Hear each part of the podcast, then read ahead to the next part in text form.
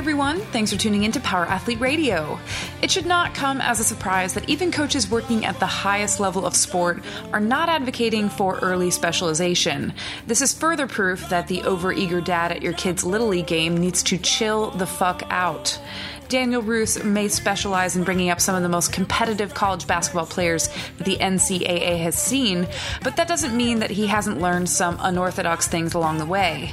Roos is fired up about how detrimental it can be for kids' development to be limited to just one sport as young as seven or eight years old.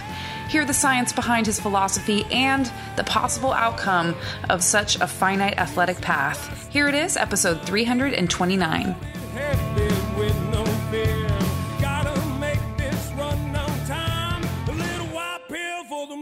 I guess we just go. We are in person with Coach Dan Roos. Dan, how you doing, man? I am terrific. Awesome. So we have a big move coming up, and you have a limited time in Austin, Texas. So we took this opportunity to bring you out to Power Athlete Ranch and take you around, show you around, and now we get the opportunity to sit down and just talk some shop and get to know you a little bit, man. Thank God you guys didn't get bit by any snakes or anything. Uh, We were, we were a little nervous? lookout. We were very careful. Dude, uh, Texas, um, I was telling uh, Doc Parsley this morning that the the rise of like snake bites is up like 34% or 37%. But then when we looked at like the numbers, it's like one out of like every like 200,000 people gets bit. So we're like, ah, it's probably not good, but yeah, with my luck, it'd be like, oh, we're walking around because we've seen uh, we've seen rattlers. Um, allegedly, I, I've never seen a pit viper or uh, um, uh, what do you call it, like um, the water snakes, like the water vipers, Water moccasin? Yeah, water moccasins. But my neighbor told me he got chased once by a water moccasin. I don't- I want uh, nothing to do with that. We have seen coral snakes. I've seen a few on my bike. Yeah, so coral snakes, though, uh, they are they have kind of small mouths. I've heard that. So you got to really like go out of your way to get bit by one. I've heard they have to actually gnaw on you, Yeah. you know, to, to make something Yeah. happen. So I, I'm not super scared of those Yeah, as I am of the Texas rattlers. Yeah, I mean, we one, one day we were uh, like down there, or like this way over by where the dam is, and uh, I saw like three different variations of snakes. We saw um, like these pretty big rat snakes, and then we saw a rattler, and then we saw a uh, the coral snake. And it was pretty interesting because I was like, man, uh, at that point I just started rolling around with. I have this like little like um, it looks like a derringer, but it shoots little four tens. I think it's called like a snake destroyer, snake charmer, like some little pistol-y thing. And uh, so I usually carry that anytime I got to do any ranch work. Right. You know, I'll keep that in my pocket and I shoot shit. have seen right on the path the who's the opposite of the coral snake that like made itself look like Look it. like it, but it's Yeah, not poisonous. so it's yeah, um, red and yellow. yeah. Uh, red and yellow, king, kill a fellow, red and white, you're in, you're all right. I think Right, is how it goes. right. So if it goes red, yellow, if red's next to yellow, then Yeah. So we saw the safe one, I think. I usually don't stop long enough to discern the Oh, difference. I, I had to get the right up in there. So I, I killed a pretty good sized snake uh, a couple years ago when we first got here, and I threw in the back of Luke's truck, and I kind of propped the head up, kind of like it was like a, Oh, it's still alive. uh, yeah, like I like like I, I stunned it pretty good, like hit the head, and then I just kind of like propped it up, like he had some crap in the back of his truck, so I kind of like propped it up and like had the head up. Um, Luke doesn't look in the back of his truck. Yeah. He drove around for three weeks with it, and finally I was like, "Did you ever notice that snake in the back?" He's like, "No, what are you talking about?" And we went and looked, and there was like this decomposing snake in the back of his bed. I'm like, "Okay, uh, joke." I, I just figured he saw it, threw it away, and didn't say anything to try to like, you know, thwart my joke. And um, no, he just doesn't pay attention, doesn't look in his truck bed. He's like, "How often do you look in your truck bed?" I'm like, "Almost every day." And he's like, "Why?" I'm like, "So that people don't throw snakes and weird shit in my truck Yeah. bed." Just seems like a normal thing to do. Yeah, for sure. All right, Dan. So, all, as always, we roll it into it. So, in case listeners don't know who you are and your journey and where you've been, in, enlighten us. I know it's been a long road to get here and where you're going. So, I don't know where you want to start, but All right, roll. I'm gonna I'm gonna give you the uh, the Cliff Notes version, and and my my 12 year old son sits here listening to this, so he's gonna get the the the, the quick version of embellish this as want. well, right? Exactly. Um, so so when I got out of college, I was uh, I, I knew I was going to coach. wasn't real sure what I was going to coach, but I knew by about age 12 that, that coaching people was what I what I was going to do, and so I had a physical education degree, and uh, I was teaching elementary school physical education, and I was coaching at the high school right down the street. And uh, at the time, you know, I'm 23, 24, and I've got some older guys and they're like, well, you're young. You, you should go out and, and get your master's degree paid for. I'm thinking, nah, I don't want to do, I don't want to go back to school. I'm, I'm good. That's, that's cool. Let's just cool it on that. You know, well, smarter, smarter thinking prevailed there, you know, and I ended up getting a job at Campbell University. Um, small division one school in, in central north carolina my title was assistant strength coach there was no pay um, there was no school involved either. Oh, no. and so it, it it was an unbelievable experience and then it was my first in collegiate strength and conditioning. I had no idea what i was doing. I worked for a guy there that was super passionate. He was so passionate about strength and conditioning that a lot of the coaches didn't like him because if they did not like something he was doing in his programming, then he would just burn that bridge with them, and so they would just stop training the, the teams themselves, a, a Division One school, and so I think I was training about ten of the sixteen teams there, and midway through the year he left for another job, and, and being a small Division One school eh, with no football at the time, they have football now. Uh, they did not want to pay someone for the rest of the fiscal year, so they, "You- you got it. You seem to seem to have a handle on this. No, I didn't, but they didn't know any better. You know, Yeah. sport administrators are clueless when it comes to strength and conditioning and Sure. athletic performance and things like that. And so, you know, I, I took this as an opportunity. At the time, I didn't know I was 24 or something. Um, the, the the kids responded to me, you know, and it, and I would just take a whiteboard in there and throw a workout up, and I mean, no rhyme or reason. It it was probably some of the worst programming you're ever going to see in your life. I mean, I, I can't even Uh, imagine. don't sell yourself short. right. We've seen some bad stuff. You- you- everyone's seen some bad stuff, and as I look back, and I'd love to find some of those files on how bad it was, uh, but you know, at the same time, you take kids that are that are 18 to 22 with with more growth hormone and testosterone going through their body at any time in their life, and you're going to be able to do anything with them for the most part, and they're going to get better. Granted, you're going to try not to get them hurt. You might not know any better at the time. You know what we're doing, and we're hitting hitting heavy singles and things like that. You know, and th- things that I don't do with some athletes now.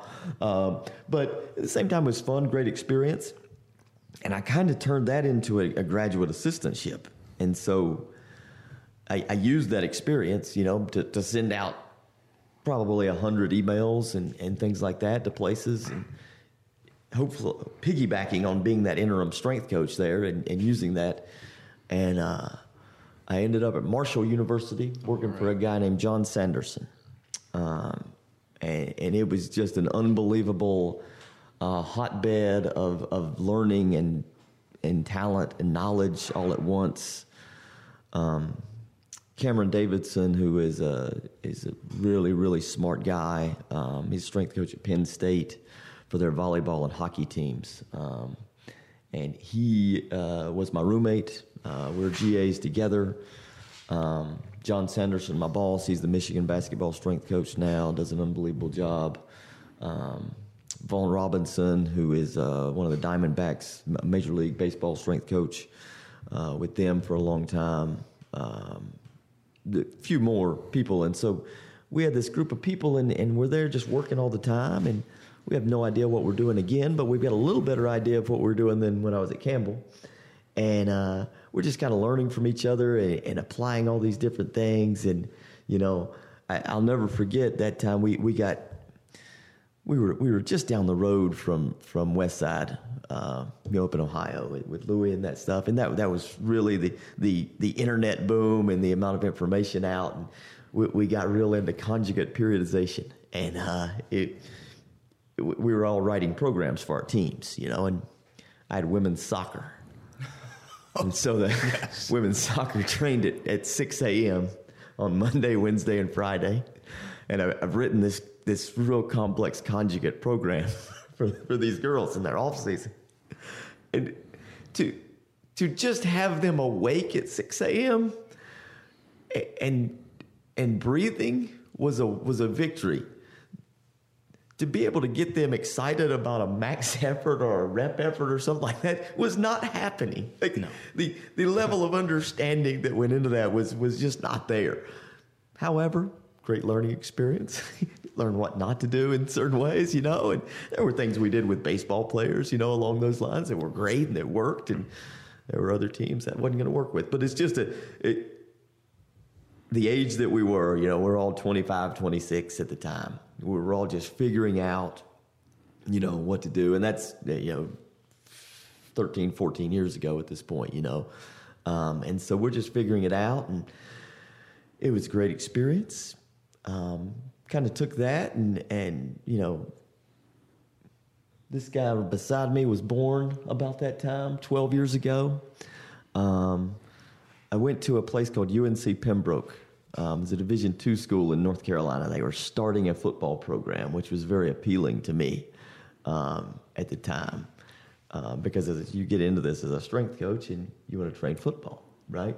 And so that's seems like a fun thing to do. And so we get down there, and uh, I've got my own weight room for football, brand new, brand new field house, great head coach, and then they let me build a weight room for the rest of the athletes. Um, by myself, 16 sports.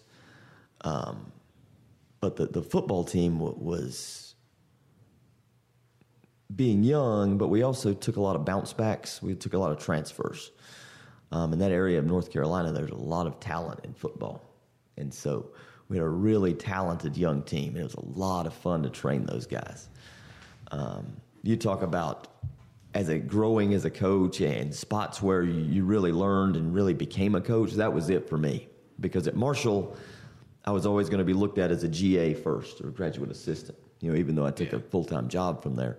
Um, but at UNC Pembroke, all of a sudden I was the expert. And not only was I the expert, but at the Division two level, the amount of things I could try, uh, experiment with, you know, w- was outstanding. What I could do with those kids and, and the amount of time I had with those kids and the limitations that, that are there at this level, like the University of Texas, and, and Yeah. how many directions these kids are pulled and the external stressors that go into that. There, man, they- were at my disposal. You know, there's nothing else to do in Pembroke, North Carolina, but get better. Yeah. Um, and so we had a great time there. That's a, a big push, I guess. Meeting and going to these conferences and working and meeting D two and three. I'm a big advocate for those guys to enjoy their experience at those levels No because that's where you learn to coach. No doubt. Absolutely. I can't stress enough um, that the other thing at the Division two level is I taught class. Oh wow! And so Awesome. I walked in there and they said, okay, you're teaching kinesiology. And my first thought is, okay. I, I remember kinesiology in grad school, you know, and but and it was such an unbelievable blessing as a strength coach to be able to do that because I had to teach the science of human movement and I had to be an expert on that. And for two years, that made me such a better coach mm-hmm. having that versus sitting in a class and learning and sitting in a class and listening to a lecture. And all of a sudden, I'm putting together PowerPoint presentations, you know, on why we're why we're attacking valgus of, of the knees and things like that. And I, I'm thinking, wait a minute, this is actually relevant to, to what I'm doing every day, you know. Yeah. And so that was such a great experience, and, and I can't, you know, if people ever get the chance to do that in our field, it, it it really does make you a better coach. You know, the teaching people what you're doing, you know, is is the ultimate. You know, especially if you're not in, in not a hands-on environment. You know what I'm saying? Like we we work in a weight room every day and we teach. We're teachers. That's what we do. You know, I'm a teacher at heart. That's what my job is. But to get up there in front of people and all you have is a PowerPoint, you know, in your mind, that, that makes it. That's a, that's a challenge. You know. After that was uh, was where we went into the basketball realm solely. Um, so for the last 11 years, I have done men's basketball. Um, and that was an adjustment initially because and here's here's what I tell people about that is if I'm coaching 10 sports, 8 sports, 4 sports, 16 sports, you know all numbers that I've done before, I can have a bad day with a group. I can not be my best. Well, guess what? In five minutes, I'm training the softball team, and I can't wait to train them because they're they're in their off season and they're excited to be here. You know, so you just shift gears and go. You Mm-hmm. move on. With training one sport, with training 15 guys at the most, if I have an off day with those guys, and I, I, I can't I can't remedy that, you know, in the next hour, you know, and make myself I, I've got to live with that for the next day or maybe it's two days, whatever it is, until we touch those guys again, you know, and that's with training one sport. Your your your your hands are on them, you know, or you're manipulating them, or you're talking to them in so many different realms than you are if you're just training them for an hour and sending them on their way to their practice or things like that, you know. So Well, you're also at their practices. Exactly. You're like in the training room. I mean, you're with them yeah, 24 that, hours a day. It- It's it's it's meals, it's meeting, and it, it's those organic times when you do a lot of your coaching. you And know? it's not like football where you have, you know, 75, 80 in college Right. or 90 people. It's like 15 dudes and it's That's just it. us. That's it. And, and in, fo- in football, there's such a different culture to that, as there are with all sports. All sports are different cultures. Soccer loves the term fitness. I, I don't know. that, that's their term. But in football, there's certain guys that gravitate to the strength and conditioning coach because, mm-hmm. you know, the position coach that, that they're going to spend a ton of time with in that film room. And, you know, the, that position coach is going to have his guys. You know, there's going to be a few in the back of that room. That- nobody likes to hang out with their position coach. Nobody likes it. No, do you know why? Because he's always fucking busting your balls. like, like there's always a very uh, tumultuous relationship with your position coach. But no, it's true. Uh, in um, in football, uh, there are guys who end up becoming, and uh, like for me, like I was always friends with all of our strength coaches. Right. To this day, I'm still friends with them. And we've had a bunch of them on our podcast, and Right. you know they're all still good friends of mine. Uh, other guys were real big with the trainers. Yep. So uh, I have a personal dislike for uh, ankle tapers, as I call them. I think ATCs, and even though I've had good relationships with like all the guys that I was with, I just have a inherent like something about fucking ankle tapers. Right, Uh, so like there, I always thought guys that hang out in the in the training room usually end up getting injured more. Yep. So I wasn't a hang out in the weight room in the training room guy. I'd rather go hang out in the weight room. I figure you can get, at least get strength through osmosis. There are, and there are those guys, you know, and th- there's a couple of my guys that are that are collegiate strength coaches now that were those guys, you Yeah. know, because that's what they did. That's where they like to be, you know. So that was fun. But with, with basketball, with 15 guys, you know, you are you're with them a ton of time, ton of time throughout the day, and then if you're not with them, you're hitting them. What are you eating? Send me a picture of your food. You know, Yeah. things like Yeah, that. staying that's, on 'em. That's that's where we where we spend a, a great deal of time, and we talked about it this morning a little bit Yeah. with these guys and their eating and the habits that we try to help. And the the sad thing about it is, I don't know if it's sad, but is a lot of times when they're 25 is when it hits them. You know, uh, we had one. of What our- is it? Uh, uh, youth is wasted on the youth, kind of a right. deal. And then they get out and they're 25 and they realize they had that training table and all that Oh, stuff. they, they come back They're and like, they're like, "Fuck." I really wish I would have taken advantage of this. Yeah, no kidding. I wish you would have too. yeah. Wow. I, I, it's like I never told you this. we might have won a couple more games if you take advantage of this, but uh, that's where we are. Yeah. Fuck. No, it's, I, I toured Kansas, Kansas's facility. So I was up at Hootie's conference, and mm-hmm. Zillner actually took me around like the underneath and their athletic training room. Their weight room, phenomenal. It's beautiful, but their athletic training room is is probably about as size as this podcast room, and just the ugliest old.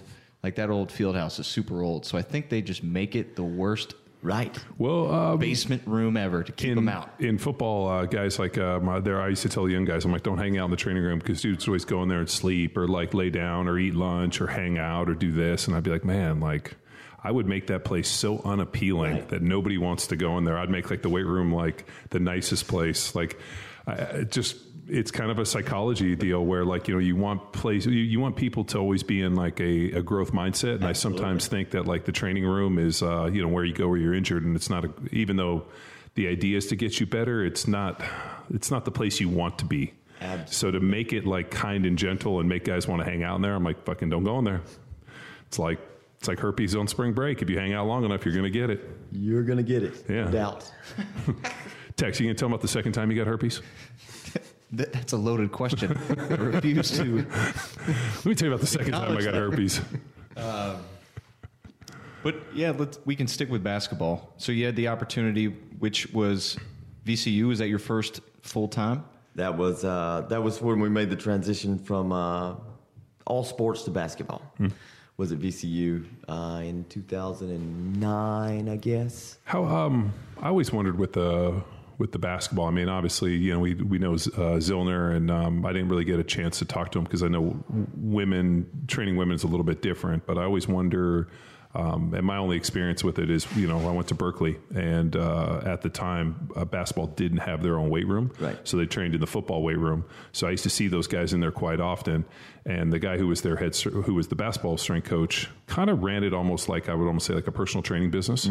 Guys all had like you know football. We had times like hey, you come in at this time and this time, and you show up and like it's a group it's a group workout. He actually booked those guys for individual sessions because I mean, what's there like fifteen of them, and uh, Shareef Abdur-Rahim was there. Which was funny because uh, he personally trained Shareef's mom. That was part of the deal when he came there. I want my mom to get some personal training. So our strength coach, who's our basketball guy, also trained his Is mom. that a violation? That sounds like an extra benefit. Oh, oh, unbelievable! Uh, she also had a job on campus, and uh, his sister and her brother got uh, got scholarships to go to um, uh, what's the what's the big football school, the private school, um, De La Salle. De La Salle, yeah. Yeah, so. His brother and his sister got scholarships, even though they weren't athletes, got scholarships to go to Dale. Uh, there was probably a shit ton of violations, but this is a long time ago, so I doubt they were going to go run them up the flagpole now. But so Sharice's mom would come in, and I, was, I remember like seeing our, our strength coach in there, and I'm like, "Who's who's that woman you're training?" He's like, "Oh, it's Shareef's mom." I'm like, "Oh, I guess it's a big deal." So, uh, but I remember he ran it kind of like personal training. He like guys would come in and he would take them through their workouts like a personal trainer. And I always remember watching uh, him train those guys. And I was going to ask you the same question. Like, like I know if you were to train football guys or you know athletes, there's kind of a standard template, like you were talking about, like some Westside conjugate stuff. But with the basketball guys, they were so tall that like there were just really interesting limitations that they had and uh, i just i always thought it was kind of an interesting way to kind of skin the cat to to you know get these guys to work because it was like you know squatting was an issue and pull-ups. I mean we didn't have racks really tall enough for the guys. And so it was just i was wondering about some of the the what's the right word? Like constraints or issues or workarounds or how you kind of train those guys unique to basketball which it wouldn't necessarily be the case in other sports.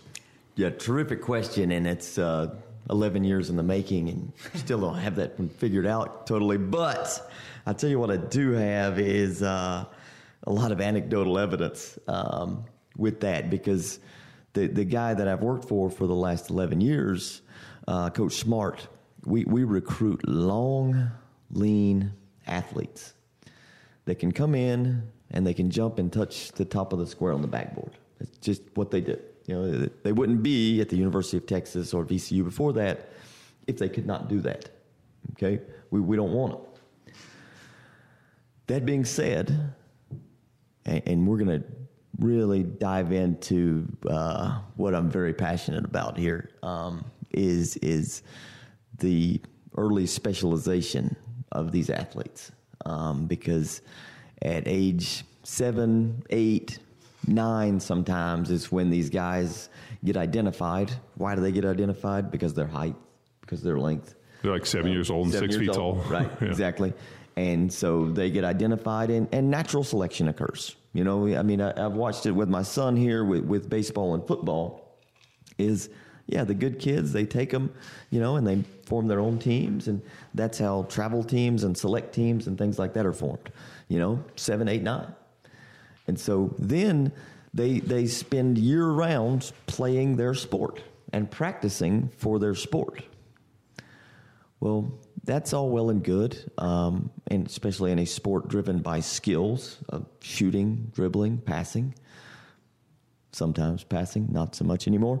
Um, but their only form of conditioning then is these practices, which what do basketball coaches do for conditioning at practice? You Oh, uh, run lines. put them on a line. 17s. 17s, 22s, you know, I- they don't use the term suicide anymore. Oh, yeah, they don't run suicides. Right, Okay. so they run touches, or, you know, four touches, things like that. Um, but that's what they do for their conditioning. And, you know, all of this creates a litany of problems for these outstanding basketball players as they hit puberty, post puberty, go to college, things like that. are, are they good at basketball? Yes, they're good. If they're not, they're not going to get a college scholarship. Are they robust, resilient athletes? No, not at all. They're a mess. Okay? And the reason is they've not played multiple sports, so they've not been exposed to a variety of movement patterns. They've not been exposed to energy system specific conditioning that go with other sports. Okay? So all they've done is run the lines, you know, and and and sprinted before. They have But what if you have a kid who's like, you know, I mean, uh, I I don't know. I mean, you could probably give me a, um, you probably have a spreadsheet somewhere based on like, hey, like if a kid is ten years old and he's six feet tall, then you know, and his dad is you know six something, you know, like you can probably do some Yeah, yeah, math. yeah. I just wonder at like uh, at those ages, um, I wonder like. You know, obviously, we're big fans of like you know the the idea of periodization through multiple sports. It just helps with it. But I wonder if there gets to be a point where all of a sudden they grow to a certain height where like no longer are they advantageous to play other positions. Like Right. if a kid's twelve years old and he's six foot six. Uh, playing football, he's probably going to really struggle. But you know, on the basketball court, it just becomes uh, Correct. something Correct. good. So I, I wonder if some of that like early specializations just due to because well, it they just can't do anything else. specialization, whether we like it or not, is here to stay. It, it it's the way of the world today, and there, there's a lot of factors that go into that. Man, I fucking I push so hard back again. Even, Right. even though like um, some of my little girls are seven and they play in uh, soccer, and we did like indoor soccer. And dude, the minute it got done, they were trying to sign them up for these travel teams and this. And I told them, I'm like, they want to swim, they ride horses, they do gymnastics. And this coach was trying to tell me, which I thought was fucking ironic, about you know, hey, if they have any desire to get a scholar, and he's pitching me this at seven, and I was like, dude do you know what I did for a living? And the guy's like, no. I was like, I played in the NFL for a decade. I got a college scholarship. And you know what's crazy is the sport that I got a scholarship on, I didn't even play till I got to high school. And I thought it was stupid for a Right. couple years. And this is what I did leading up to this thing. And the skills that I developed outside were more beneficial for football than football Yep. could have ever been. And like I'm going through this thing, and of course the guy just goes blank because he has no fucking frame of reference. He just knows how to sell it. And I was like, don't worry, they're seven. Yeah. Like, oh, but they if, if they're not playing on these teams now, they they have no chance of playing in high school. And I was like, you know what? Um, uh, we'll see what happens. Yeah. And if they don't, then then we're meant to do it. But like, I'm I'm not going to push my little girls to play soccer all year around at seven years old because you tell me uh, it just it seems It's amazing disingenuous. to me. I've watched it with my son here. I watch it grow, and I, I wrote an article for Austin Fit magazine about this uh, phenomenon. And, and what I watch is, is so at, at age five, six, seven, you get your kids involved in sports because, hey, that's what we did growing up. Yeah. It's a way to be around like minded people as parents. It's a social activity and it's something to promote a healthy lifestyle for your kids, you know, which is what those of us that do these kind of things want and, and educated people want for their kids. you well, know? I mean, you you saw where I live and where my gym is. Exactly. I mean, it's right up the hill from exactly, the which is beautiful. It's unbelievable. But you know, so then as I watched this this natural selection occur, you know, at, at nine and ten, a group of friends of his that are good at the game of baseball, they form a travel team and a select team. And I watched them at age twelve this year, and the pressure on those games was so great. What was y'all's record this year? Thirty-five and seven or something, something ridiculous. But there were more bats thrown, helmets thrown, all the preteen hormones that go into that a little bit too. But the pressure from the parents Oh, yeah. w- was so great too. And I watch this as I, as I sit in the outfield by myself and read a book because I can't stand to be around it. You sound like my brother. And so as, as I as I watch this and, and I end up talking to someone uh, who knew, knew somebody at the Austin Fit, and they're like, "Would you please talk about this?" And I said, "Here's what I want to talk about: is is youth sports specialization is here to stay." As I said, for for a variety of reasons. Number one is you can't let your kids just go outside and play all day anymore. Like as as I grew up, you know, just leave Yeah. and play and come back later. That's actually You why we live here. Exactly. I mean, we It's- made the move for these exact reasons because I wanted my kids to be able to go out and play and do all these things, you know. and, So and we're doing the same thing. And, and but you know that ability. So now people send their kids to to practices, you know, and, and skill specialization and and you know thousand dollar batting lessons and ridiculous things like that, you know. And, and when they do that, you know these these kids are losing the ability to interact with different cultures of people and different things, and they they run in these same little groups like that, you know. And so, aside from the movement aspect, you're not getting the cultural aspect that you're going to get. Well, we're, you know? we're also. Um, uh, so I was at the Hall of Fame induction for Tony Gonzalez. Uh, the you know the other day, so he got inducted on Saturday night. And sitting there listening to like Ed Reed and Tony and these guys talk, there was one uh, universal thing. I mean, Kevin Mawae as well um, was the idea that like uh, you know most things are forged in failure. That like without failure, like Tony talked about, like all the different failures he'd had and how he had to like readjust and do these things. And like, you know, we have this uh, culture going right now where we're trying to prevent our kids from failing. Like, hey, if you're not good at baseball, it's not your fault. You had, you know, we just need to get you with the right coaches and do this. And it's like now all of a sudden these kids aren't over there out there playing over the line for hours with their buddies learning to hit. They're working with a guy to teach them Yes. how to do this and Yes. to throw. I mean, I was uh, not a good baseball player. I could hit pretty decent, but my skills weren't good because um, all we ever played was over the line. So I learned to hit, and we just tried to crush the ball every time. So I didn't really ever learn how to field. And so, like now, my brother and I laugh about this. He's like, "We were pretty good hitters, but we were terrible infielders." Right. And I'm like, "Yeah, because we just tried to like th- where we were playing over the line. We it wasn't big enough for us to ever really field anything, and everybody just tried to hit, Yeah, hit yeah. you know hit dongs all the time." Right. And so uh, I just laugh Chicks do dig the long ball. uh, th- and we, that's what we called it the dong.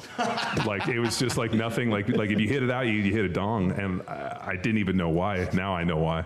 But um, uh, like you know, playing basketball, same thing. I mean, we only you know we played outside, and it was like I didn't really learn how to shoot because uh, every time you went for a shot, somebody tried to you know basically like knock you down. So I only learned how to rebound. Like so, it was like like I laugh at these things now of why like we didn't understand how to co- trade a complete game, but we also learned how to scrap and like do these things. And like uh, the problem is if there's always a practice or an adult there, then like kids kind of you know like hey he's always there to kind of monitor shit whereas if you're out there playing on the schoolyard or doing these things like kids learn how to kind of figure out themselves and if there's conflict then they figure out how to deal with the conflict opposed from like the coach or the parent who's Yeah. always there being the referee and always kind of judging everything because as an adult if i see two kids fighting well actually i would just let them fight most parents are going to run over there and break it up i'm just like it's kind of like dogs like like if i took my dog to the dog park and the dog gets in a fight or they start battling Mm-hmm. people want to run over i'm like just let them figure it out they'll figure that shit out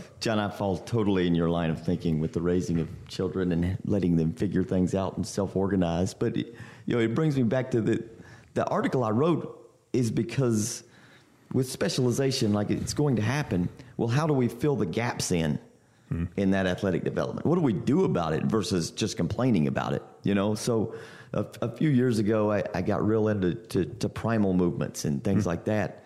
As I watched these kids come in, these 18 year old kids come in that, that were nearly broken down because, you know, they they were just kind of in a box, just locked in a box. are you talking about the basketball players Yeah, or basketball players just locked up in a box. like I, I would think that the the game of basketball being so fluid, Right. Like wouldn't put them like they would hopefully be able to move in space and run and jump and be able to do some of these ah, skills. I- in the case of some some guards and six footers, that that is the case sometimes. But with some of those guys, it, as you reach six six and six seven, some of them those long femurs and super long spines and stuff, and the rate at which they grew, you know, along with specializing and only doing one set of movement patterns, has, has limited them their mobility and things like that. Uh, and we have a variety of different screens that we do to identify these things, along with just having a coach's eye for these things. But these kids come in and and just their ability to to hold an isometric lunge is not there. You know, it's just not part of what they do. You know, just being on one leg, you know, is difficult. You know, now at the same time they're going to take off from inside the free throw line and dunk it.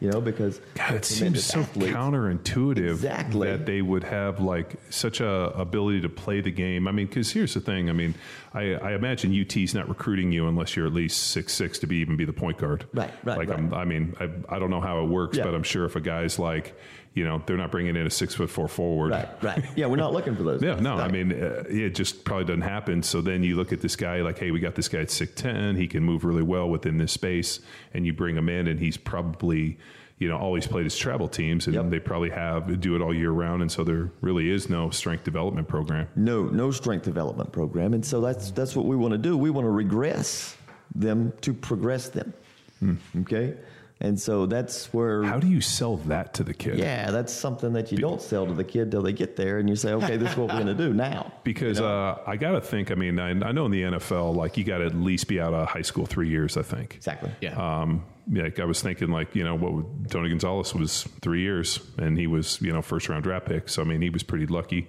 But uh, most I, I, is it still the same? eh, Like one, year. One year? year, but uh, they're doing away with that in a couple. Two years. I think years. 2021 will be. Because didn't like Really? LeBron and Kobe just Right. go right? They went straight. Yeah, they went straight. But yeah, they went straight. And now LeBron's pushing for this rule change so he can be a father son combo So on the play with his Lakers. son. Yeah.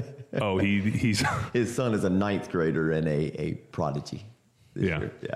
It- well, I, I saw He's the been uh, around the best Oh, forever. I, I saw Since it. birth. Is, is his son ninth, eighth grade or ninth grade? Ninth grade this year. Ninth grade. Oh man, I watched him in the. Um, uh, they showed a bunch of clips on TV of like LeBron at the game, like jumping around and stuff, and Yeah. the kid. Oh yeah, that's big news. Uh, the kid was dunking and was like killing people, uh, and like, uh, like I thought he was senior in high school. Yeah. I didn't know he was ninth, uh, ninth grade. Or Genetics undefeated. well, it's. Uh, I was going to say, man. Like um, at the end of the day, there's, and we have a, you know, within the power athlete model, and this was just from not only my own observations, but some really sharp coaches we we've talked to.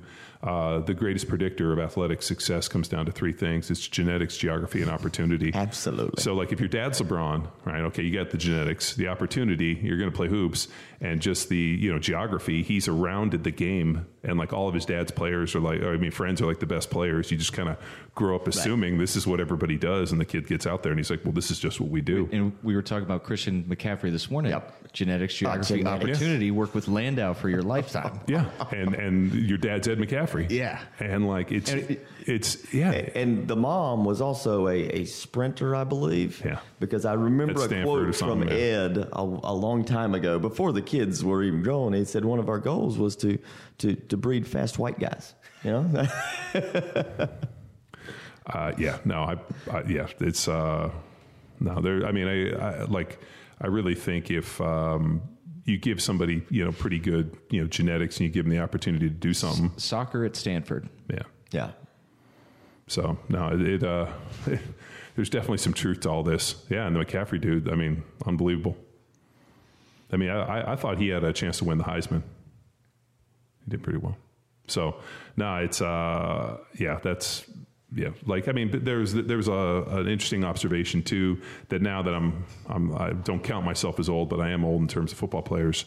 Uh, we'll turn on football and I'll see a name and I'll be like, I played with his dad because I I know I know his dad's still not playing Right, right, right. you know, and it's pretty funny to see how many kids, like, uh, you know, Jon Runyan's little boy, John Daniel is not little anymore. He's, uh, I think, a senior at Michigan.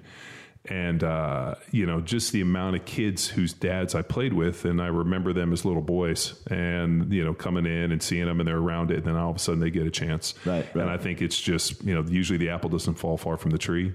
And then it becomes something that's, you know, it just becomes something that they do. Sure, that's yeah, absolutely. That's what I tell our assistant coaches, you know, who do all the recruiting all the time. You know, I, I say, man, genetics is undefeated. Yeah. we had a we had a player this year um, by the name of Jaxson Hayes. He was just the eighth pick in the in the draft. Well, he was not a top 100 recruit coming out of high school. He played six minutes a game as a junior in high school at, at Moeller High School in Cincinnati. Well, you probably know his dad. His dad is Jonathan Hayes, longtime NFL tight end. Yeah. Um, yeah. His mom was the Missouri Valley Player of the Year in basketball at Drake. She's over six feet tall. Dad still still holds about 280 really well. Yeah. Okay. And Jaxson came to us at about six foot ten and a half. Oh, Uh, and managed to grow an inch during his 10 months there. And he's, he's one of the kids that, that before he got oh, there. did, did he come out after one year? No, yeah, and and there's the thing. Before he got there, we were talking about redshirting him. Wow. Because he was so late to develop, just a late bloomer. Mm-hmm. You know, shot shot up six seven inches while in high school. Wow. Played six minutes a game as a junior. You know, and so he gets there, and we're allowed to have practice in the summertime, which is a whole nother thing we're not going to go into. And so during these practices, though, this skinny kid's out there running around, and he just keeps getting his hands on, on passes and he keeps making these unbelievable catches and you're like, guys, like his dad's an NFL tight end. Oh wait, he is. You know, he, he makes these ridiculous catches, and you're like, he's going to play. And well, not only did he play, he he was he was really good. Wow. Um, and so now, you know, ten months ago he couldn't do a body weight squat. Wow. You know, like his first attempt at that was the one of the one of the worst ones you're ever going to see. And, and you know, by the end of the summer, he's trap bar deadlifting, you know, 500 pounds because he's a genetic freak. You know, not Yeah. because of anything I did, because he came in and he trained consistently and he ate consistently. Wow. You know, because we made gaining weight a priority for him because you're not going to play very well in the Big 12 at 199 pounds and six foot 11. You know, so he puts on 20 pounds in the summertime. Um, has a great year, number eight pick in the draft, and uh, Where'd he go? he's uh, with the New Orleans Pelicans. Um, Good timing. if you want to, uh, Yeah. if you want to YouTube it, he had the dunk of the summer at the summer league. Uh, it's ridiculous, um, but his athleticism is off the charts. But that's what the league is wants. You know, Yeah. they want that. That They want the freaks. Yeah, absolutely. Yeah, I mean, uh, you know, NFL, same thing. I mean, um, I was laughing when I saw, I was joking with uh, Michael Strahan. I saw him on Saturday, and uh, I told him, I'm like, man, um, whenever you guys get on uh, TV, it's always like, like, what's the recipe for success? What do people have to do? And uh, I'm like, can we just finally just give up the fact that like you guys are always like, oh, they have to establish the run. Yeah. And I'm like, man, they haven't. I'm like, uh, an NFL team hasn't gone in and established a run in like ten years. Right, right, right. I'm like, uh, like you, but you guys keep saying like, hey, you know, the defense needs to play good. The offense has to establish the run to open up the passing game, and then all they do is they come out and they chuck the ball 65 times a game. And he's like, yeah, you know, he's like, it's, uh, it's. um something else isn't it and i was like man it's uh it's just because that's what people want to see i mean even though you know running the ball and controlling the uh the clock and doing all that is what really just wins a game of football you know the only person and he was funny he's like the only person that really does that is Belichick. Yeah, well, that ugly football won the Super Bowl. oh well, well that's what's funny the but worst he's Super Bowl ever.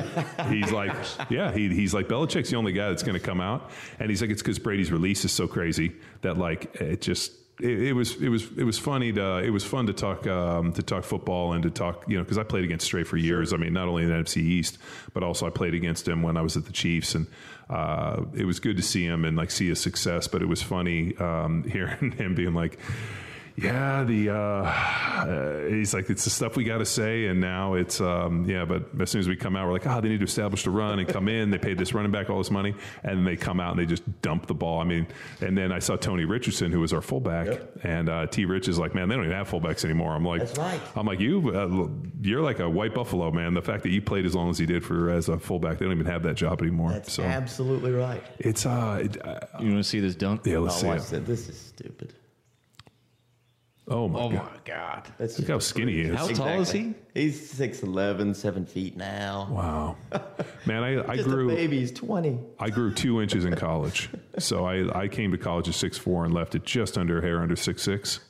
And so I always think for like, at, oh, wow, the knee to the chest. Um, I was, It's awesome. I, th- I, I think for a lot of these kids, YouTube Jaxson Uh, Hayes shows Unreal Bounce. Love it. Oh, like this block. oh, God. So I just had him for 10 months and got to train that freak show. I mean, that that's Look at him trailing. Oh, he's got it. Bam. They call him. And then sits on the guy's face. Good for him. I've got a picture here of, of, of last summer with him. It's not a little like, uh, I mean, I realize these kids are, you know, just using it as a stepping stone to get to the NBA, but like, how do you really build a team when you go out and you draft and you bring in a kid, you develop it, and 10 months later he leaves, and you're like, man, we only got one, you know, one. Th- uh, this what- is kind of what I want to get into because Yeah. you have, you've had two opportunities. One at VCU where s- I, I noticed you got some NBA guys, but at the same time they developed. They've been there for a couple. That is uh, that's the attractive part of this, and and you know this this Saturday I head back there. I start at VCU on Monday. Well, I'm, I'm, not to uh, derail you, but I was thinking on this, like with a kid like that, like he gets, I mean, he's the number eighth pick overall. So, This is when he ran into a street sign last year. Just while we were out running. aimlessly? We, we were we were running, um, and he goes down, and I was like, "Oh, you just killed a kid. That's terrible." Um, but the the football mentality that comes from dad. Uh, I was the only one with him. One of my other freshmen was running along. It's like Gerald, go go get the trainer, go. And uh, all I had was my shirt. I just took my shirt off to staunch the blood. And uh, he looks up at me through blood coming out of his eyes, like, Coach, it's just a surface wound. Yeah, we'll be fine. so at that point, I was like, okay, there's a little toughness to this kid. If, but if like so, so um, I don't know how the NBA is. Um, I know when you get to the NFL, they're not developing anybody. You Right. either show up on day one and play, or you can't. So I sometimes wonder for these kids, like, hey, you know, they have the opportunity to draft them. Is there because they're so young? Does the NBA realize like we have to develop them? they they have made that shift a, a seismic shift in that over the past 10 years as the the one and done and the guy straight out has become more prevalent Wow. um, and so they've spent a lot of money um, on sports science um, data collection and, and, and forward thinking individuals and not only individuals but teams of people that they put in these positions. So not only strength and conditioning coach, but you know, sports science, physical therapy, all these different different realms, and and putting a sport performance team together. And organizations are different. Some are better than others with it. Um, you know, the Magic, who we had the the year before, um, our big fella. Uh, was drafted by at six overall. They hired uh, Dave Tenney, uh, Seattle Sounders, real big sports science background um, to to build a sport performance team, and so that's where they've gone because they are going to draft these kids that are 18 and 19 mm. years old. That's not changing. You know, they are going to draft those because they draft them on their potential. Mm. Well, then they have to protect their investment. Yeah. You know, and so protecting that investment means putting the right time in and the right development pieces in. So they almost treat some of these kids as having like a red shirt year hmm. at the professional professional level. level. Man, You know? so like, God bless them. I mean, in uh, NFL, which is my experience, is uh, like just such a meat grader. Like you show up. I mean, I got, I got drafted the second pick in the fourth round, and I came in and uh, they dra- and they were like, "Yeah, you're starting." Right. And I was like, like no business. I mean, I you know I came in and started ended up getting hurt, and then I was able to come back that next year. But like the uh, you know like the age old like hey in the NFL if you walk in and you're not pretty close to playing like you're not going to be around here very long. So I think it's uh, but there's way more players. I mean obviously the salaries are way less, they invest way less, so it's just like Sure. you know they can absorb a fucking bad draft pick. Whereas for these guys, there's so few guys on a team. There's I mean it has to be Yeah. you know, and they probably look at it like, hey, if we can get him here to the NBA quicker, we have the opportunity to develop him within our system more Our than way, college, our way, and so it almost Do you- makes sense. Have you heard of the book Boys Amongst Men? Oh, yeah. love Very love this so. book, and Yeah. one of the the big takeaways that I I got from it, from the, at least the author's thesis, that having high school players enter the NBA and be the 12th man on the bench to develop based off potential, like a lot of them played, but they got rid of the the veteran, the old salty guy that taught you how to be a pro. yeah. So his theory is it set the league back 10 years because it was 10 years of reckless, you know, 18 year old kids, more or Yep. less. And so I, I thought that was just fascinating that they, they cut the old guy off the bench that Well, they've done that in the NFL. I mean, Tony even said it when he got up, uh, when he was a rookie. He was uh, when he came in, he was the youngest dude on their team. Obviously, when he was a freshman or a rookie, even in his third year at the Chiefs, he was still the youngest dude on the team. Right, Warren Moon was on that team, and like he was like talking about all this stuff. And then when he went to uh, Atlanta, um, obviously he was in his 17th year so he was like what like in you know his uh, like late 30s and he said that like the, the next youngest guy was like will Svitek who i played with who was like 31 or 32 and i saw will and will uh, Svitek was like uh, yeah when i was at, at atlanta he's like i like I was so much older than dudes, and he goes, I had been the young guy when like Willie Roaf and like Will Shields and all these guys were in their 30s, and all everybody on our offensive line was in their 30s. And he goes, now all of a sudden, he goes, it was just a real changing in professional sports where like no longer do they want to invest in these older players, but like that's how you learn to play the game, and those are the guys that teach you how to be a pro. Mm-hmm. that's a big point of emphasis that you know every year I get to talk to every NBA team. They're going to call you know about these kids that are coming out, and, and you know one of the things they they they know how they can play. They know what their physical measurables are and all those kind of things. They want to know what kind of kid they are. You know, and they want to know what kind of trouble, what's what's going to keep them from succeeding. Yeah. You know, and and every year, you know, with the, I said, it'd be great if there were some older guys around.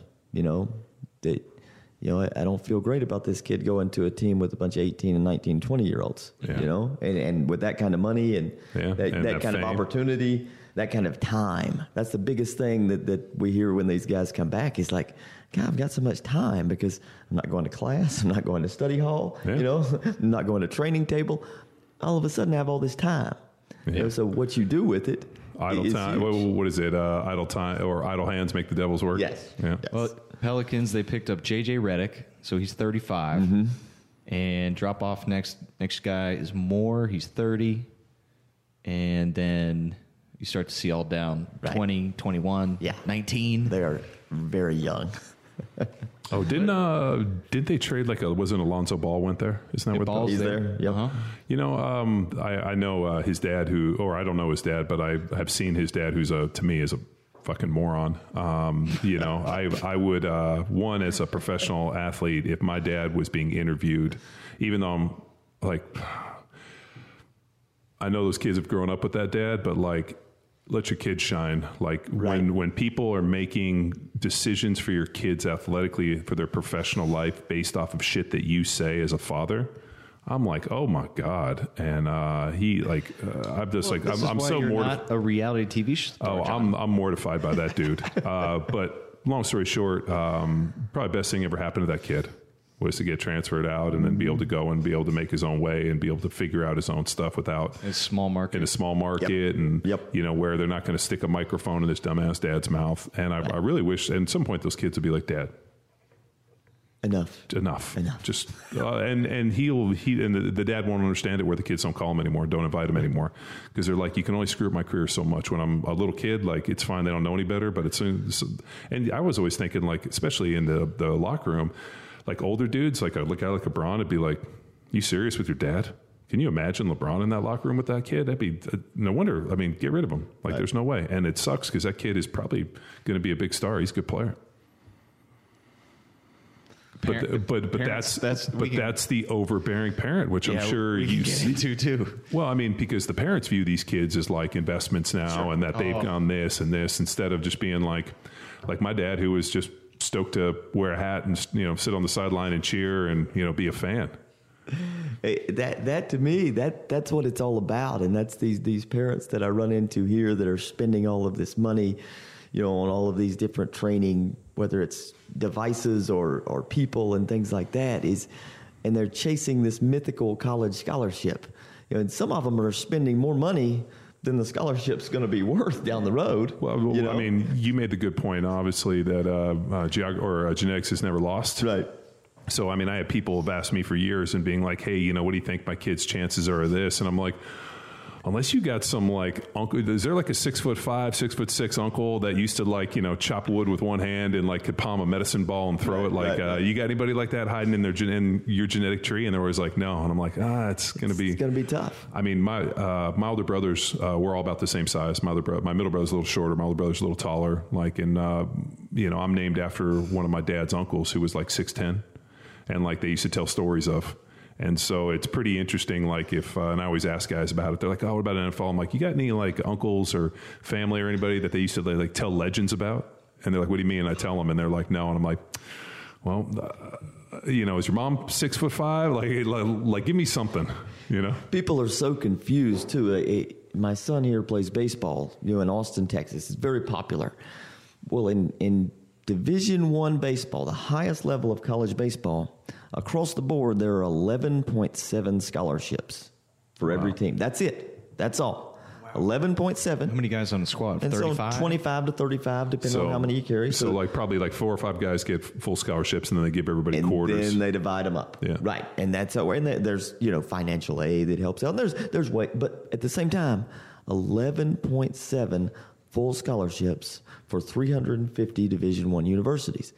There are thousands and thousands of kids out there, you know, playing baseball, and their parents are feeding them. The, no, no, no, man, that that's not realistic. Okay, what's realistic for for for my kids and and for a lot of these kids is to have an enjoyable experience Yeah. playing high school athletics. You know, have an enjoyable experience, and whatever that leads to down the road, great. Yeah. You know, being on a team You know that, that that's a huge deal. You know, under, understanding those dynamics and things like that. Well, I think football has the most. I mean, what does football have? 75? 85. 85 scholarships. Holy smokes. And so, yeah, every one division school, every one, every Division One school has 85 scholarships, and then you have Division Two. I mean, so just in terms of numbers, like you know, just probably football's a Right. better chance to play. Right. But unfortunately, that's a you know, it's a tough way to make a living. So Exactly. Yeah. Yep. And th- those numbers, you know, in the you see it in the youth football are down, you know, due to the, the, the issues that go along with that and the, the growth of growth man. of lacrosse and things like that. I I tell dude, I, uh, whenever people ask me about it, like, oh, what do you think you let your son play? I'm like, of course. I'm like the the greatest things that I learned in life. I learned on the football field about how to work with people and teams Right. and this and opportunity and like you know like um, I don't think that like it's I, don't know. I mean, it's uh, my wife and I were arguing about this yesterday, and that like if you start making decisions on what potentially could happen, then I think we. I mean, uh, we're we're seeing it right now. I mean, there was you know, as you obviously are plugged in as a parent, like we are, these like awful mass shooting deals. And like I saw the whole thing Trump came out with with uh, red flag laws, which is the idea that like we need to have laws in place where you know we can identify these people early. And while I agree something needs to be done in this country, we have due process, and so now we're going to you know uh, potentially arrest somebody or do something based off of what they potentially might do, like it like then this is Minority Report. yeah, well, but this is what my wife and I like were discussing last night. It's like you have this like common sense parental thing of being like we should be able to identify bad people and be able to do something before they hurt people, so we can get this. But then on top, like I, I have like you know had read John Locke and all these uh, you know framers of the Constitution and understand due process and come from a family of attorneys of being like you can't charge somebody with a crime before they commit it like like it's really hard like behaviorally to say hey you know like somebody makes a call and says hey um, you know i think this person's dangerous and the police come over and arrest the person Right. take all their stuff. Like that that's not how our constitution and our world Yeah, works but like it, it, it so it's like this this constant deal where you know so now you're in a situation where these parents are like oh you know i don't want my child to be hurt. And i'm like well so you're going to put them in bubble wrap and protect them and and not give them the the skills to do this. You're going to keep them. You're going to save them from something that might never potentially happen and rob them of the opportunity. Um, why not just invent, uh, invest in a really good strength and conditioning program that you know develops the strength, the musculature, the stability, and all the other key factors to allow them to mitigate this stuff? And you know, I'm sitting there watching you know Tony Gonzalez get up there and you know 17 years talk about you know where he came from, the trials and tribulations, and I'm like, um, do you think if his mom had said you can't play football, like like you guys? I mean, and I know he's a one one in a trillion type of person, but why would you ever rob your child of that opportunity? He could be that person. I would much rather put him in an opportunity where to be a could than to protect him from like what could have happened on the other side. And it's uh, on a, on a on a personal level, I, I am a huge proponent uh, of youth football and for what it does. And this this guy here beside me has played tackle football since what seven, right? Um, and to the people who who and even friends of mine who question, you know, that which is you know, this day, the, the first thing I say is, please go watch a game when they're seven and eight. They're not moving fast enough. Yeah, to hurt each other. they're not moving And they're fast not enough big with the enough. equipment. And They're, not, big, enough. You you know, just go watch it. You're not. You, you automatically think what you watch on television on Saturdays and Sundays is what's happening out there, and it's not. The second thing, and the most important thing that I think comes from this, is even at the age of seven and eight, I watched it with the with those kids. Football is the only true team sport at that age where those kids have to understand Yeah. that they need to rely on those other kids. Baseball and basketball and other sports, they're still individual sports. Even at this age now, Yeah. you know, they're still individual sports. Oh yeah, just watch NBA. They just Right. come down and uh, you know Right. the the Steph Curry where he just comes down and just shoots the ball. It's unbelievable. Football, that those guys, I mean- he he understands what his linemen are doing. You know, he understands that he needs those guys. You know, and it's unbelievable to see them come together. You know, even at age seven, eight, nine, ten, like that, that you don't see in other sports. I, I, I just that that's the kind of stuff. It just, just gives me chill bumps thinking about it. Oh, 'cause I got enjoy into an argument at a, a friend's wedding because they, they put me at a table with old high school buddy, old high school buddy's wedding, and my argument was football is the ultimate team sport, and somebody across the table was saying soccer was, and so my argument is you can get a red card and play a man down, And football, if you have one person missing, Yeah. everything falls apart. Right. So we, like the the wedding couple was walking around like doing their hellos. Or at least I thought they were. Both of them were asked to come and just tell us to to calm down. So it escalated quickly. A passionate soccer person and an understanding of team sports. Uh, I, you know, um, uh, I was thinking about this. Um, while uh, the problem is, is that girls don't really get the opportunity. I mean, they do get the opportunity to play football, but not like. I mean, so girls will go out, and I'm sure that they want to play you stuff. But for the most part, like, what's that team sport for girls? And I would, I, I would venture to say, like uh, softball, volleyball, or You could you could argue volleyball for sure because uh, if watching high level and just through Raph Raph's wife and seeing the the nuances of the game and learning them, it, it just watching and then having like a intelligent person who knows the sport kind of guide and, and lead through what's going on. There's a level of communication, play, connection, and movement together that I was completely unaware Yeah. of years before. uh, pretty funny. My, I have twin little girls that are seven, and when we did the indoor soccer and they were playing, um, they ended up arguing with each other. It was pretty funny. They would like start fighting and arguing with each other and yelling at each other during like. Uh, so it was pretty funny to watch. And then like some other girl like. You know, like kind of like who who's probably had older sisters, so she like was pretty aggressive and like kind of like forearmed her, and like my one daughter, and she gets up and is running, and my other daughter sees it, and she had been like arguing with my other sister or her sister earlier, and then all of a sudden just goes up and beelines and tries to take that girl out, like Protection like, mode. Well, it- it's like. Uh, it's my job to mess with her. Nobody else gets to mess. With. Like she was like more mad. She's like, it's my job to yell at her. Like nobody. Like it just is. Uh, it's it's funny and like I I, I, I would. Um, one, I would never uh, rob the kids of anything. Like, it, but here's the deal: like, my little boy doesn't want to play, he doesn't want to play. Right. Uh, you know, so you want to put him in stuff. But I think, like, as parents, if somebody shows the desire to do something, you have to fan the flame, opposed from like dragging them there. Which I've seen, you know, these parents like berating these like you know young kids, and you're like, dude, like, chill out, like. Absolutely. I, I'm a big proponent of, of these kids experiencing as many different sports as possible. And when he was young, we, we put him on a soccer team one time just for the experience of it. The soccer coach was more interested in taking pictures with his new iPhone than he was actually coaching. So they were terrible. You remember that?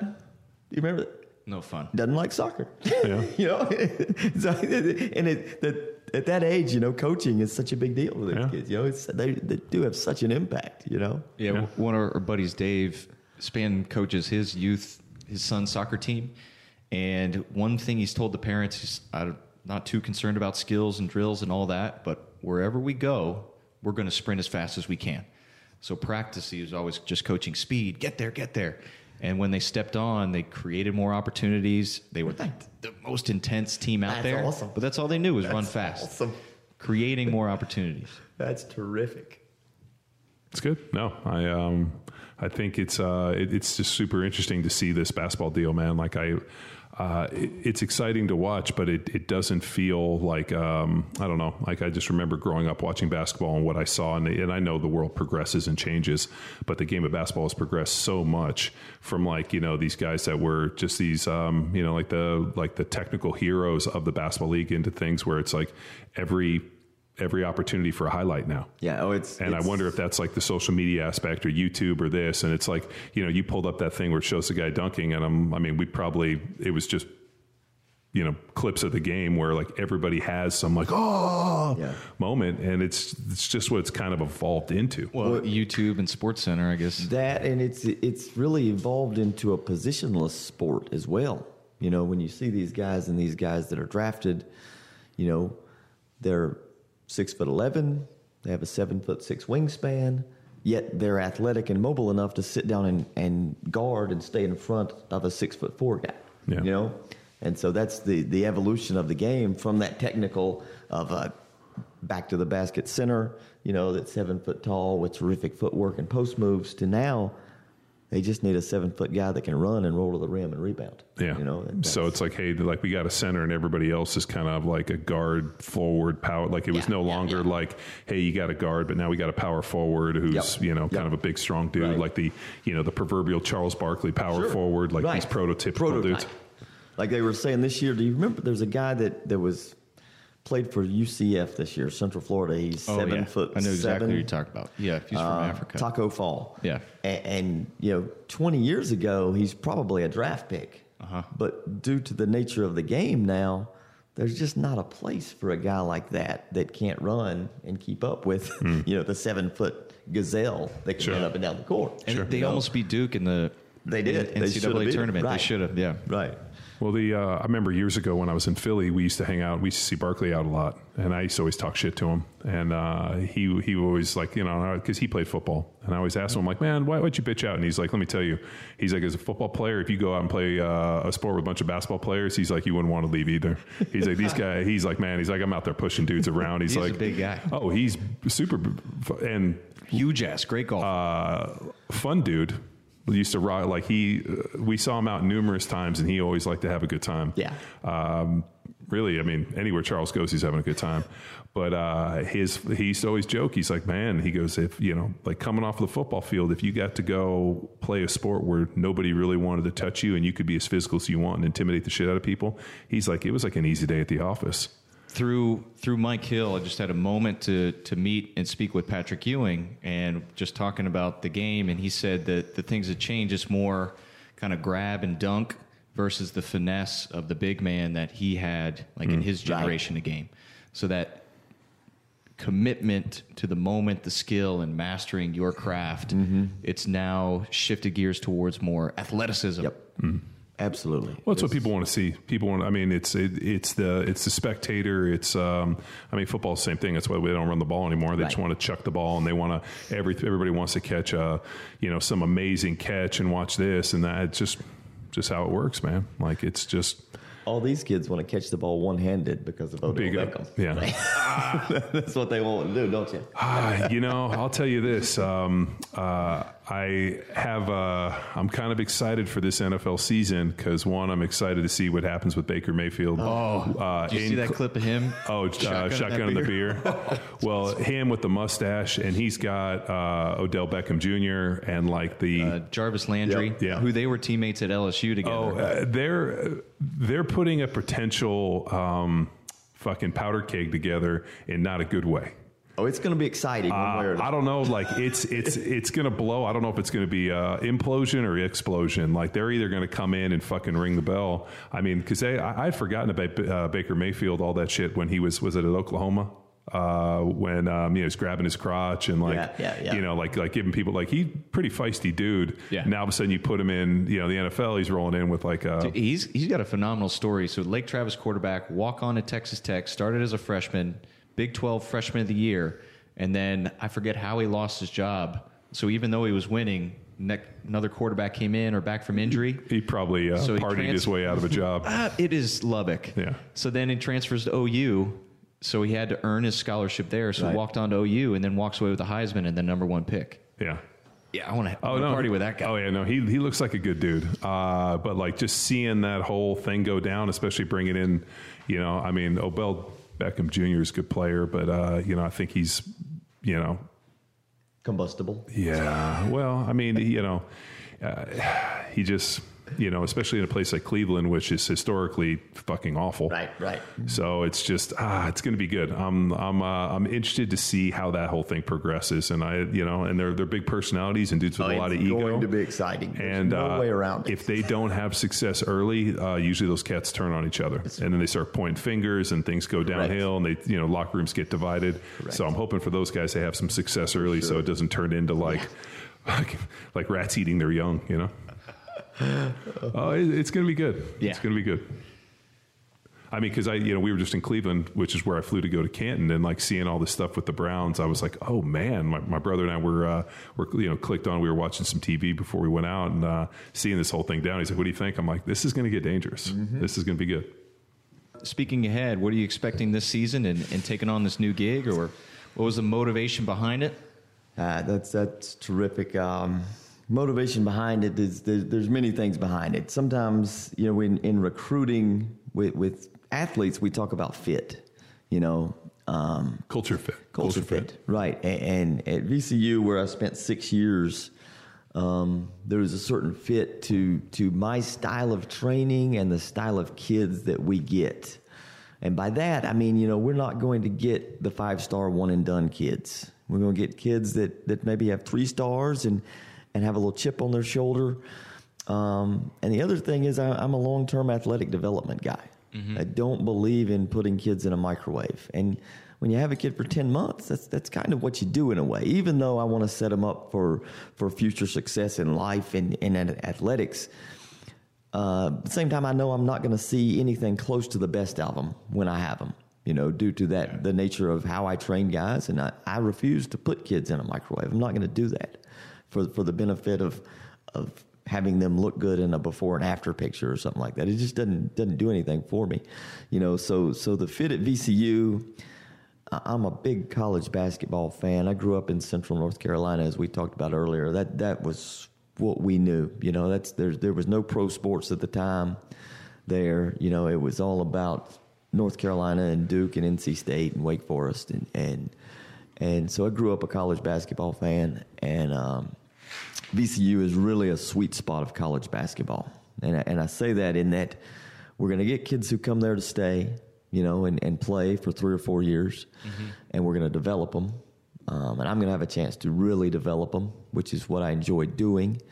Um, and it's a high enough level where they're not going to transfer out after a year because they average 11 points a game as a freshman, which is what now happens at the low major level due to it's almost a free agent like thing with the, the freedom of these guys to transfer. So, you know, if you're at a, at a, at a smaller college, um, you know, what, what you would consider a low major, um, then those kids come in as freshmen, they have a good year, and they think, oh, I'm better than this. I'm going to transfer up. Just like the kids that we get that leave for the NBA, you know, after a year. So I'm going to what I think, what I feel is the sweet spot of college basketball, um, right there, where we have a chance every year to go to the NCAA tournament, to make noise in the NCAA tournament. I mean, I was there in 2011 when we went to the Final Four, um, and we had a group of kids that were supremely competitive, and they were old. And that's how you win in college basketball is get old. You know, we, we look at these kids every year that get drafted, and they ain't winning big games. The kids who win big games, like Virginia that won the title last year, they did it with old guy, old kids, old guards. That that's who wins. You know, because college basketball is a different game from that game they're getting drafted to. I, you know? I, I, I'll tell you this: I rather watch college basketball than pro basketball. Right. I mean, it just to me, it's uh, more. That's why. Uh, but the the opposite's true for football. I can't watch college football. Right. They look like they're running in quicksand.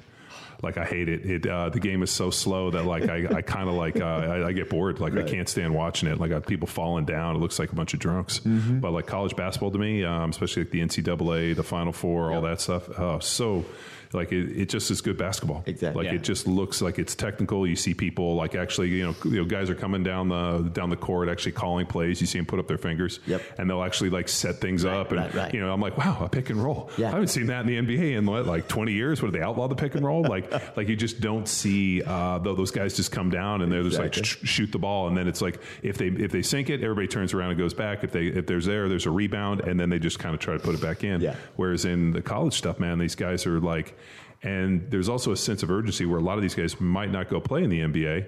So they're looking at this as like, this is their crowning achievement. Sure. This is their biggest stage to play on. And you can tell that the sense of urgency is there. And to me, it's just, it's way more enjoyable. You know, and it's funny these kids that that we have playing professionally now. They, they come back, and, and you know, not only do they sometimes say they they miss you know some of the resources they had you know that were free to them in college, but now they pay for. But also they say, man, that was the most fun I ever had playing basketball because, of, because it becomes a job. It really does. Yeah. You know, it's a job. And you have to be a professional. And if you're not, guess what? You're not going to be there very long. Yeah. That's the end. I mean, and so they, they come back and it, you, you can't like put that in the guys there. At time. You can tell them that, you know, they don't understand, you No. know, until a little bit later. So Uh, we were talking about it yesterday. Uh, you know, sad part is youth is lost on the youth. Right. You know, like they, you know, I mean, it's just very few people have the ability to see what's happening around them at that moment and kind of live in that moment because there's always this idea, well, I'm here now, but I'm going there. So you're always focused on what's in front of you instead of looking around, being like, this isn't that bad. You know. Oh, if they only knew. If Yeah. they only knew. It's Yeah, but- we, we talk about all the time. Every once in a while, there's a kid that picks up and appreciates it.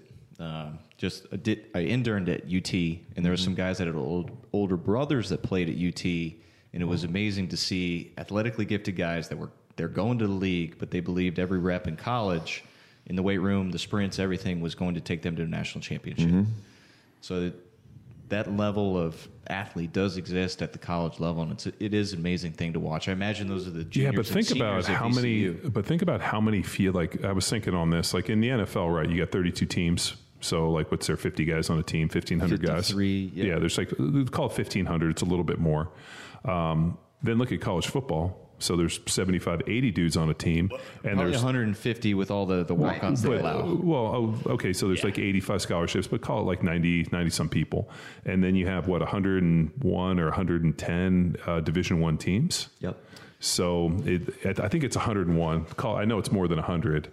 So now you're looking at like 8,000, you know, 8,000 guys. So like the amount of guys that I had met, like I played with a lot of dudes that One, once. 130 D1. Okay, so I played with a lot of dudes that had won Super Bowls. I mean, we won a lot of playoff games. The amount of dudes that I knew that had won a college national championship, I can't think of one. Right. Like it just, and I and I remember seeing a couple guys roll in with like some some nice bowl rings, but I, I don't ever remember. And I'm sure, like if I went through, I mean, I had to have played with somebody that did it, like just by numbers. But like, I just don't remember it being something. Like I just remember when when I was at the Patriots, I remember we went on a road game. Like dudes had all their rings on, and I was just like, "Fuck all of you." like I just like the only reason dudes go to the Patriots because they want to try to get a ring. Uh, damn, and I got hurt. Um, but that idea of like a college uh, national championship to me was like I, I just don't ever remember, and Right. I, I think that would be something that would be so cool to be a part of as well. You know. Yeah, because you have a guy like Tom Brady who was like what a backup at Michigan and like did some play and then all of a sudden goes on and he's still bitter about his college career. Mm-hmm. Mm-hmm. Like he's still posting stuff up. Like he Yep. posted up his draft card the other day and I'm Right. like, you can, you know, I know you're still looking for motivation and you're looking for the chip, but like it's okay. Like, you know, you're the best to ever play the game. You got six rings. You're married to a supermodel. Like you're getting paid 23 million. Like I don't know what you have to be mad about. I did see an infographic that split his career into pre ACL injury and post ACL injury, and their argument was he had two Hall of Fame careers because it's just three Super Bowls, like two MVPs each. So like the split is is pretty much even. Yeah. but he had more stats, more numbers, and more touchdown passes on the. Because I guess he played more on the backside of the injury, but arguably two. Two Hall of Fame careers. Yeah. Because this is what year twenty. Uh, 19? 19, 19? 20, Yeah. yeah. Yeah, because he would have come in the year after me. So he was 2000. But that's that late bloomer, the developed mm-hmm. athlete. Right. But he also gets a chance to like get into like the perfect situation. He ends up with a guy like Belichick. I mean, he he hit that perfect storm. I mean, who like who's to say that if he went to Cleveland or Exactly. Cincinnati, you would have never heard of him. I mean, like I always felt terrible for my buddies or guys that I, know. I, I was like, oh, you played in Cincinnati? That's so or Cleveland? Oh God, I'm so sorry. Like it's just like ah, it's like dudes that go to Miami. I'm always like ah, like uh, um, who was it? Uh, uh, I can't. I'm, I'm just thinking of um, one of the guys of the Hall of Fame was talking about like you know um, the best guy. Marino? No, no, Does he never no. Uh, um, Zach Thomas. Oh yeah. Who's not in the Texas Hall of Fame. Tech. Yeah, He's so not in the Hall of Fame. He's not in the Hall of Fame. So I'm just thinking about. Oh, um, I know who it was. It was Kevin Mawae was getting up there, and as he was going through his deal, he talked about the guy who he played against, who he was one. He's not amazing in the Hall of Fame, but always had to make sure like he was the best. Was uh, Zach Thomas, and I was just kind of laughing because I think Jason Taylor's in the Hall of Fame. Yep. Um, I'm pretty sure he is. Last year, year before. Yeah, uh, but Zach Thomas isn't, and I was like, well, he played in Miami, and you know, unless you played on the '72 Dolphins, you're probably not getting the Hall of Fame out of Miami. Right. Listed at five eleven. And- Pampa, Texas. And I have that no was idea where that is. that was generous, but I'll tell you, he was good. I mean, he was Oh, yeah. fast. He, he he he dude, he he could fill a gap and move and run in space and do some really amazing things. He was he was a tough guy to play against. I, I haven't read it yet, but David Epstein, former author of Sports Illustrated and Sports Gene, has Mm-hmm. a new book called Range, subtitle "Why Generalists Triumph in a Specialized World." Mm-hmm.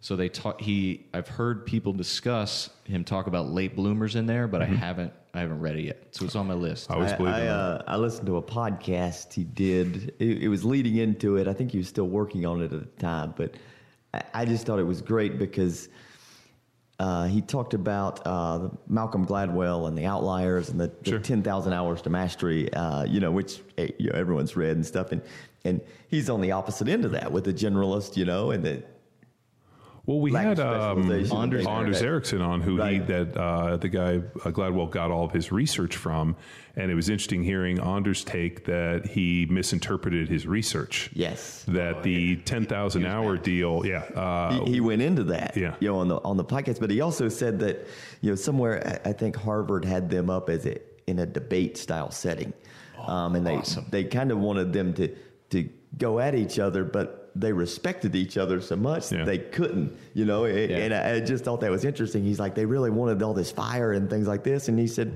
no, we kind of both agree with some of the points we both make, you know. And I, I just thought that was interesting too. Well, the um, Anders Ericsson was really fascinating on our podcast in that he uh, talked about like the idea of like this deep connection in practice, uh, like the meaningful connection to mastery, and like it just isn't this uh, you know kind of like I guess you could say like volume dumping of just like well if I you know dump ten thousand pounds of, of rock over here I'll be successful. It's like the placing and the picking and the selecting of each piece to Yes. get to it, and they you know and uh, I think he thought that uh, Gladwell's work actually did more damage than it did good because it just gave people like, hey, we just got to give them, you know. But we've always said, man, like the uh, opportunity is by far the greatest impact. You know, Oh, if you can give somebody the opportunity to do something. Um, in our but uh, in our culture, I think people look for this idea of like just aptitude. Like um, you know, we see it all the time. Like, hey, the kid goes in day one, and you know, if he can shoot a basketball, like if he shoots a basketball, oh, he's he's meant to do this. Right, right, you know, right. keep putting a pose from the kid who doesn't shoot it well. Well, he's not as gifted. Oh, it, And- same with speed. Yeah. And Oh, that's why that- are you not good It at goes into that. I, I'm real big on, on intent with everything Yeah. we do. Intent. I mean, with with speed, obviously, there's you have to have great intent. You know, with all that. But but with anything, with anything, like you just you can't just dump time into something and Yeah. dump meaningless. You know, sometimes we we we. Um, Mistake activity for achievement. Yeah. You know, like just "Ah, let's just do the. How much Favorite- can we do? that's my we, favorite we see that all the time. and, More is uh, always better. You know, we see that in the workplace, and and people do this with speed. And, and I've I've told this story before, but uh, I used to be kind of like when I was a kid. I was his age. I was like decently fast, and then all of a sudden I grew a whole bunch, and like I wasn't fast. Like it was, and it was upsetting to me. And I remember telling my mom, and I was like, "Mom, like you know, I mean, I can just imagine like coming home and my mom being like, "This kid's crazy." Be like, "Mom, I used to be fast," and I remember in, in school we had to do a time run every week, and based off of your time is what your grade was.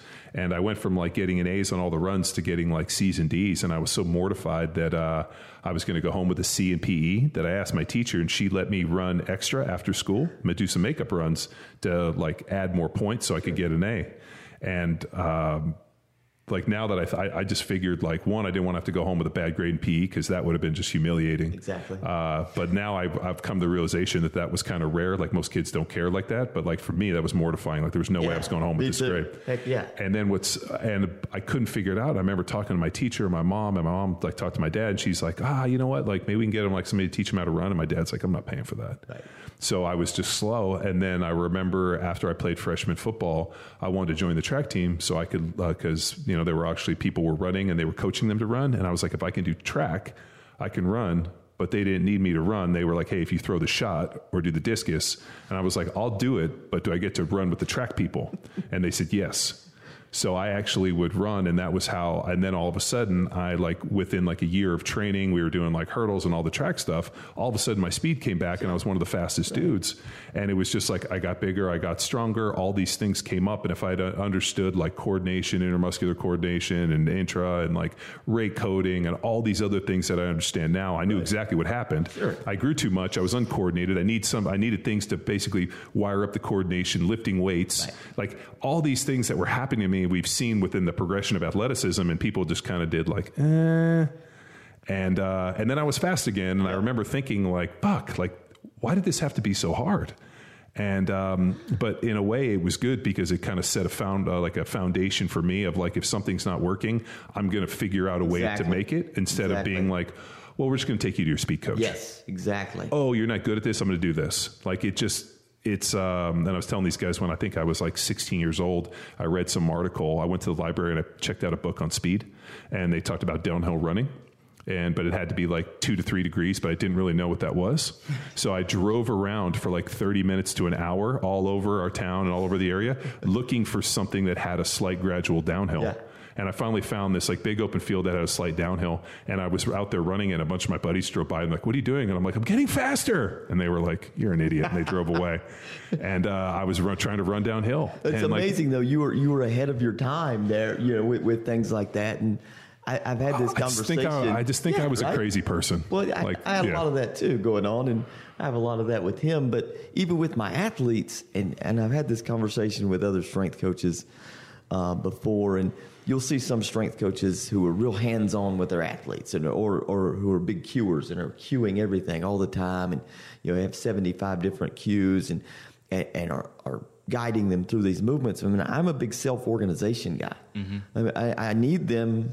I want them to figure out how their body moves and how it reacts to the ground and things like that, and what feels good and what doesn't, and things like that. And I, I'm still a huge believer that that in in the training of speed and speed development and things like that.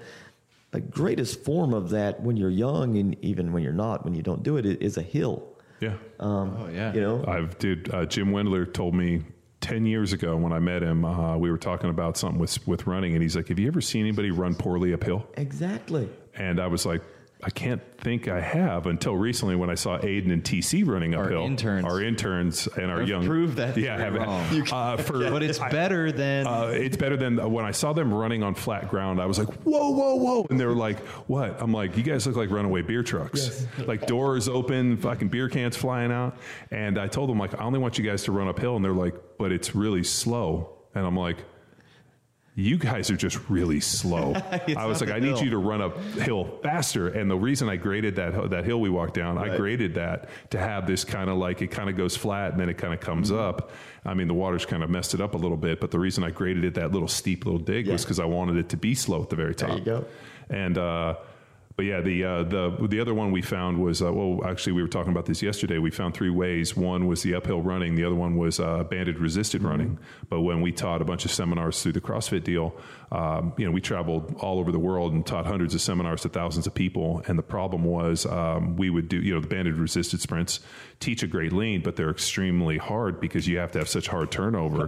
And uh, those guys weren't ready to sprint, Right. and they exploded their calves. Exactly. We, I mean, the amount of people that would get hurt was like a, uh, like a, a storm in the beaches at Normandy. We were like, we don't know. Yep. Like, we're going out there with 40. We're only coming back with 35 kind of a deal. so we cut that out. And then the other one we found was uh, pushing a really heavy sled. Yep. So like those three movements are really good for speed development Mm-hmm. Yep. because most people never learn the position they need to be in because Yep. they can never move fast enough. That's it. Uh, The the position a heavy sled puts you in, as well as taking out the eccentric portion. You know, we, we can build that in at certain times, and you get great great bang for your buck out of those things. You know, and that that's what I'm after. It's hard to hurt a guy sprinting up a hill. It really is. It really is. Yeah, I'm, you I'm, I'm with you. I mean, uh, yeah, there's, um, uh, you know, because you, you think about, um, and I've just observed this for years. When people would pull hamstrings, it was usually because of a horizon change. Yeah. As they come out, all of a sudden, like you know, and I would see their head in a good position, and then as they started lifting up, I would see the horizon, and as they started lifting, then all of a sudden, as their chest got more upright, they would start reaching because they couldn't keep Yep, position. yep, yep. So as soon as and, and the pattern. So wh- why we like the sleds and the bands? It's more time rather than your max speed to organize and Yeah. figure out the That's proper it. pattern for. that's it. Yep. Yeah, That's so it. so that horizon change became like our biggest impact, our biggest you know predictor, and seeing that. So that's like when we teach the pull ups. Why we don't teach, you know, we yell at people for chin reaches, and like when we do dead bugs, and we do all these movements, we're always trying to keep the chin down Mm-hmm. because the first thing you do when you get tired is you throw your chin up and you change horizons, and they pull hamstrings.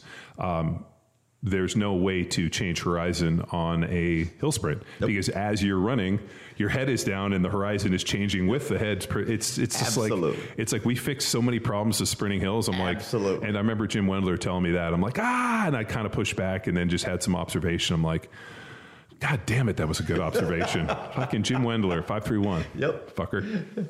Really, I mean, I, I mean this in like a good way, like a, a very noble thing that you're pulling the grip cord out of like a, a major one because people get to the top and you know guys have this observation of like hey once i get to the biggest tallest hill everything's going to be great. And i think you got there and realized that like me as a coach and really what i love to do this isn't as fulfilling as what i did back then. And then the ability to like pull a U-turn and go back where people would say, "Hey, this is a you know uh, step down in your career right, right. chase." You know, because what's it? You know, it's like every strength coach. The idea is, I got to get to professional sports. I'm going to do college. I'm going to get to the NFL. I'm going to do this. I got to get to the NBA. Mm-hmm. Whereas. Uh, you know, I mean, for you to go, to go back and actually get into a space where you're going to a smaller school that allows you to develop athletes, uh, extremely noble and and uh, good on you for doing No, it because it's needed. I- this quote up here, "The Man in the Arena" by Theodore Roosevelt, which I've sent him before many times, eh, that that so speaks to me because you know it, it's it's not how other people feel about me or, or look at me like